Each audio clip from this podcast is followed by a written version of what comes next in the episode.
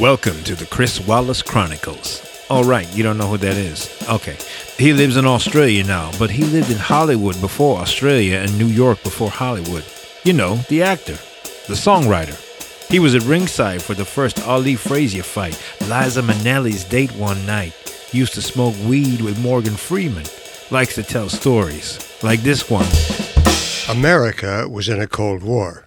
So were we, except not with the Russians. Ours was with the Army. Example One of the traditions at Wallace Barracks that preceded me and continued while I was there, and I'm sure after I left, was on the eve of the Army Navy football game, we draftees would parade around the EM Club with a huge wooden anchor, singing Anchors Aweigh and chanting, Go Navy, Beat Army. The regular Army guys hated this. Another example. One of our guys, John, was a talented cartoonist and worked in an area that created posters and flyers that were meant to underline some rule or regulation. Like, say they wanted to caution us about German road safety when we were out on the economy, as anything that took place away from our post was called. John would draw a cartoon of a car driven by a GI, and like Al Hirschfeld in his Ninas, John would have FTA somewhere in his drawing. It was his and our private little joke. FTA stood for Fuck the Army. There was an article in Stars and Stripes, the military newspaper, about an investigation into FTA at some Army post stateside. The regular Army guys thought it might be a communist plot. Of course, the investigation didn't go anywhere. The whole thing was just a prank, not an international movement. If one of our guys decided to marry a foreign national, he was automatically stripped of his security clearance and put to work at the headquarters company, which I'll get to in a minute. This happened to a guy from Wisconsin. He had about a month to go until he rotated back to the States with his German bride. One of his jobs was to mow the grass on the large oval in the center of our compound. He mowed FTA in huge letters and left the rest of the grass as it was. There were other ways that we engaged in our little Cold War, but first let me tell you about Headquarters Company.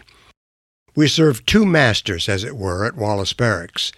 There was the CIC headquarters, where all the Fort Holabird grads worked. It was commanded by a bird colonel, Jeff Clay III. And then there was a headquarters company, where everyone at Wallace Barracks was billeted, and that included the laundry, mess hall, motor pool, and other service areas that supported us. It was commanded by Lieutenant Colonel Matthias Hummel.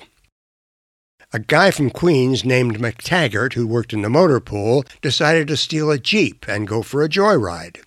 He got caught, of course, and was court martialed by the headquarters company. Two of our guys defended him Bob Richards, a member of the Massachusetts Bar, and Stan Rothenberg, even at that time one of the foremost copyright authorities in the world. He'd written books about it. Bob was the face, Stan did the research. They got McTaggart off on some kind of technicality. Another petty crime like that happened again, the charges were as much a part of our Cold War as they were serious infractions. The regular Army guys wanted to harass us and show us who was boss at Headquarters Company.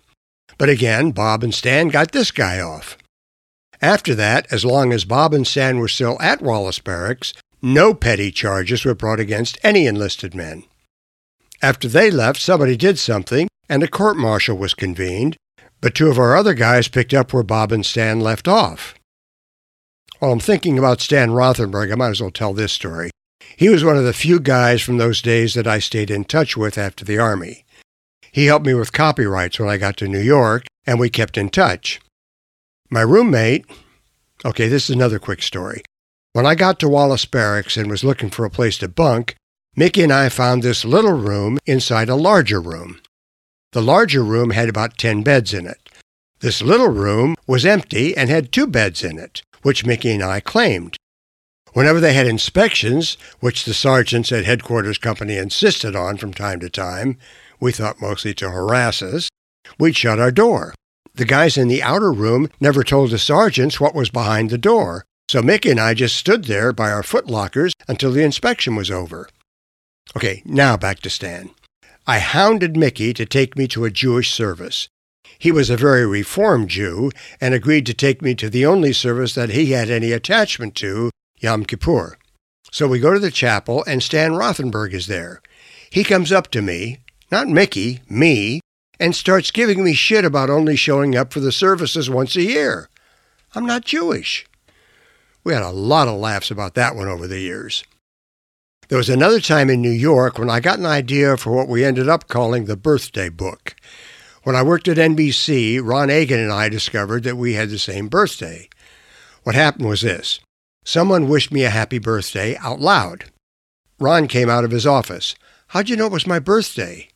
Whoever wished me a happy birthday said I was talking to Chris. Then Ron's secretary said, Today's my father's birthday. And believe it or not, a woman in the research department, which was adjacent to our offices, popped her head in the door and said it was her birthday too. Anyway, after we were both away from NBC, I contacted Ron about this idea for the birthday book. This was way before you could Google anything about any date and get an instant response. Ron thought it was a good idea, and so we decided to use our birthday, June 8th, for the prototype. I did weeks of research at the New York Public Library and compiled a list of interesting and diverse facts about that date in history. Ron gave them to Herb Ballin, who designed and laid out a prototype, and I suggested we take it to Stan Rothenberg to see about copyrighting it. We walk into Stan's office, and I toss the birthday book on his desk. He picks it up and says, how did you know June 8th was my birthday? Okay, back to Wallace Barracks. The section I worked in was called the Management Engineering Division. If you wonder what that means, you're not alone. I still don't know what it means. It had absolutely nothing to do with counterintelligence. My personal conclusion that it was a bullshit job created by the Army to waste my fucking time. There were three enlisted men and a major in our office. Channing Livingston Hadley was the major. When I interviewed with him before he selected me for my imaginary job, I read him as a phony from the get go. He looked good, but he didn't take long to realize he was full of shit. One of the other guys, Joe, had gone to Fordham and was from Queens. The third, Larry, was both from and went to college in Cincinnati. Major Hadley and I were oil and water from the first day. He must have sensed that I saw right through him. It turns out that he had a battlefield commission. His permanent Army grade was some kind of sergeant. That was the case with quite a few officers in the Army at that time.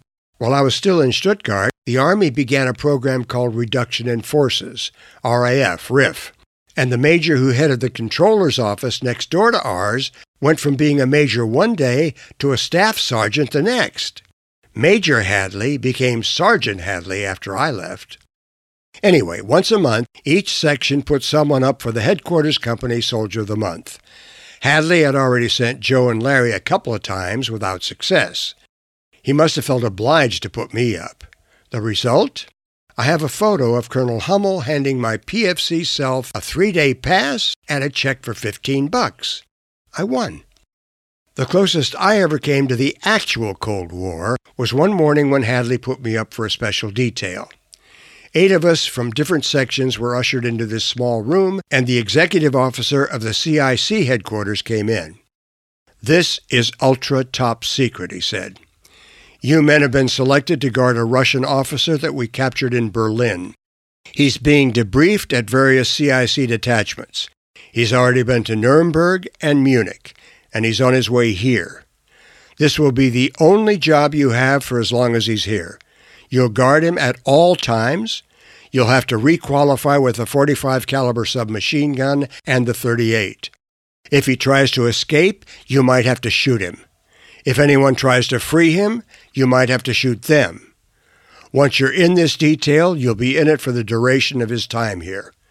You are not to discuss this with anyone else. This is ultra top secret. If there's any reason you can't do it, say so now. Remember, you are not to talk about this with anyone. He dismissed us. The other seven guys got up and walked out of the room. I sat there. The exec looked at me. What is it, Private? I think you better take me off this detail, sir. What? Why? Well, to tell you the truth, I don't want to shoot anybody. What? He couldn't believe it. This is the last thing he expected to hear from a soldier. You said if there's any reason we can't do it, say so now. I'm saying so. He just looked at me. He was flabbergasted.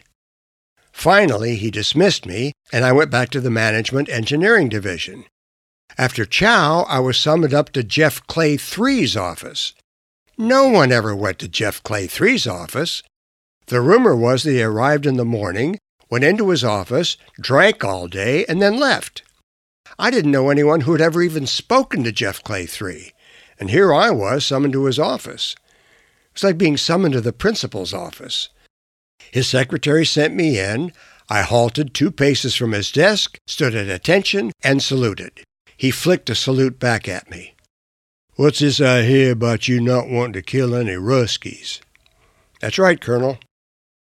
Well, I'm going to tell you something, son. You're going to get a chance to kill all the fucking Ruskies you want to one of these days. I said, Well, if it's all the same to you, sir, I'll wait till then. He just looked at me the way the exec had, flabbergasted. Finally, he said, All right, you're dismissed. I saluted, snapped an about face, and marched out of his inner sanctum. After the Russian officer had arrived, whenever I'd see any of the other seven guys, I would invariably get a dirty look. My job in the Management Engineering Division consisted of one thing. I was required to teach a class to non commissioned officers on efficiency. This is the Counterintelligence Corps, remember. A course on efficiency. There was an Army manual that was my teaching guide. It was the dumbest crap I'd ever seen. The theory was that I'd teach these sergeants from the motor pool and the mess hall and wherever how to do their jobs better. What the fuck do I know about the motor pool? It was like we were playing a game. You pretend to bake a potato more efficiently, or change a tire on a Jeep with fewer movements, and I'll give you a passing grade that goes into your permanent record as an achievement. Fucking stupid. Oh, yeah, it's a good thing I went to Fort Holabird for intelligence training. The way you're up for promotion in the Army was based on how much time you'd served. It's called time in grade. After so many months, you become a private E2. Then, after so many more months, you become a private first class, PFC. Next, you're eligible to become a corporal or Spec 3. You rarely get past that if you're only in the Army for two years. Each of these promotions gives you a little more money on payday. It's not a lot, but every little bit helps. I was eligible for promotion to Spec 3. I had a lot of leave coming up, and I could use the extra money. I had been Soldier of the Month. Oh, that reminds me. After Colonel Hummel awarded me my three day pass and $15 check, I sensed that he softened a bit. He always maintained this tough facade most of the time. He was an infantry guy. But I sensed a good guy underneath that facade. One day I got off work early in the afternoon. I went to Colonel Hummel's office and told the orderly that I needed to see the colonel. What's your problem? Hummel asked. Well, Colonel, I've heard a rumor that you think you're a pretty good ping pong player. He looked at me for a long time. Well, I bet I can kick your ass, he said. He opened his desk drawer and took out two paddles and a ball. Take these down to the ping pong room. I'll be down in a minute. He was good, but I was better. After three games, he gave up. But whenever I saw him after that, he always had a tiny smile for me. So I'd been Soldier of the Month, got high marks from all the non coms for my teaching ability, and everything indicated that I'd get promoted when my time came up. But Hadley decided not to. When I learned about it, I went up to him and asked why. He said, Larry's been in the Army two months longer than you have, and he's up for promotion too, as if that answered my question. What's that got to do with anything? Well, you'd both have the same time in grade for your next promotion, he said. Next promotion? He's going back to Cincinnati in a couple of months, and I'm sure not making the Army a career. Well, I didn't think it would be fair to him. I'm the only soldier of the month you've ever had. I yelled at him. The confrontation was too much for him, so instead of being promoted to Spec 3, Hadley busted me back to Private E2 and transferred me out of the Management Engineering Division. I was pissed off, and I wrote a report which I bucked up the line. Not that it mattered, but at least I got it off my chest. I never did any work in the new section I was transferred to. I was pretty much on leave from the time I was transferred until I left Stuttgart. Now, this has nothing to do with our Cold War, but something I discovered about myself in the Army was that I had an interest in the arts and culture. I started reading when I was in the Army. In Baltimore, I went to Baltimore Symphony Orchestra concerts. In Washington, I'd gone to the National Gallery where I fell in love with painting, especially Dali, and to a recital by the contralto Risë Stevens, and a concert of Russian liturgical music at the National Cathedral. On my first trip in Germany, I already said that I went to see Tosca at the Vienna State Opera. But in Stuttgart, I saw two performances of Der Meistersinger. I went to an Andre Segovia recital. I went to La Boheme when I went back to Vienna. I saw a production of Aida outdoors at the Baths of Caracalla in Rome. That stage was so deep that it was raked at an angle so you could see the back of it from the audience. Elephants and camels looked like props Of course, I went to the Louvre when I was in Paris. I saw My Fair Lady and Bells Are Ringing on the West End in London, and topped that off with a once in a lifetime thrill. I decided to go to the Wagner Festspielhaus in Bayreuth for a performance of Parsifal. I don't know why, but I took my tuxedo to Germany with me. I wore it once at Bayreuth. I booked my ticket for Parsifal and drove to Bayreuth the night before. Until you've done this, you can't imagine what it would be like. The performance began in the afternoon. It was a gorgeous sunny day, so you could roam the grounds between acts. There were also meal breaks between acts. This opera literally lasted all day and into the night. You needed the breaks, though, not just to grab a snack, but because when Wagner built his opera house, he was concerned about the acoustics and didn't want cloth upholstery to absorb the sound so the seats were unupholstered and uncomfortable to say the least. Your butt went to sleep while the music soared. But nevertheless, it was glorious, something you never forget. I always tell everyone that I traveled back to the States on the same ship Elvis Presley came over to Germany on. It's not true, but it makes a good story. But his ship did arrive right before mine left. He arrived on the Randall, I left on the Butner. This time there were no dependents to play the drums for. I gained 20 pounds at Wallace Barracks. I never missed a meal. The only thing I ate on the USNS Butner was maybe a dozen saltine crackers. The entire 10 days we were at sea, I puked. When I arrived at Fort Hamilton in Brooklyn, I weighed what I weighed before I went into the Army. I drove my little black Dauphine back to Delaware, Ohio, and kissed the Army goodbye.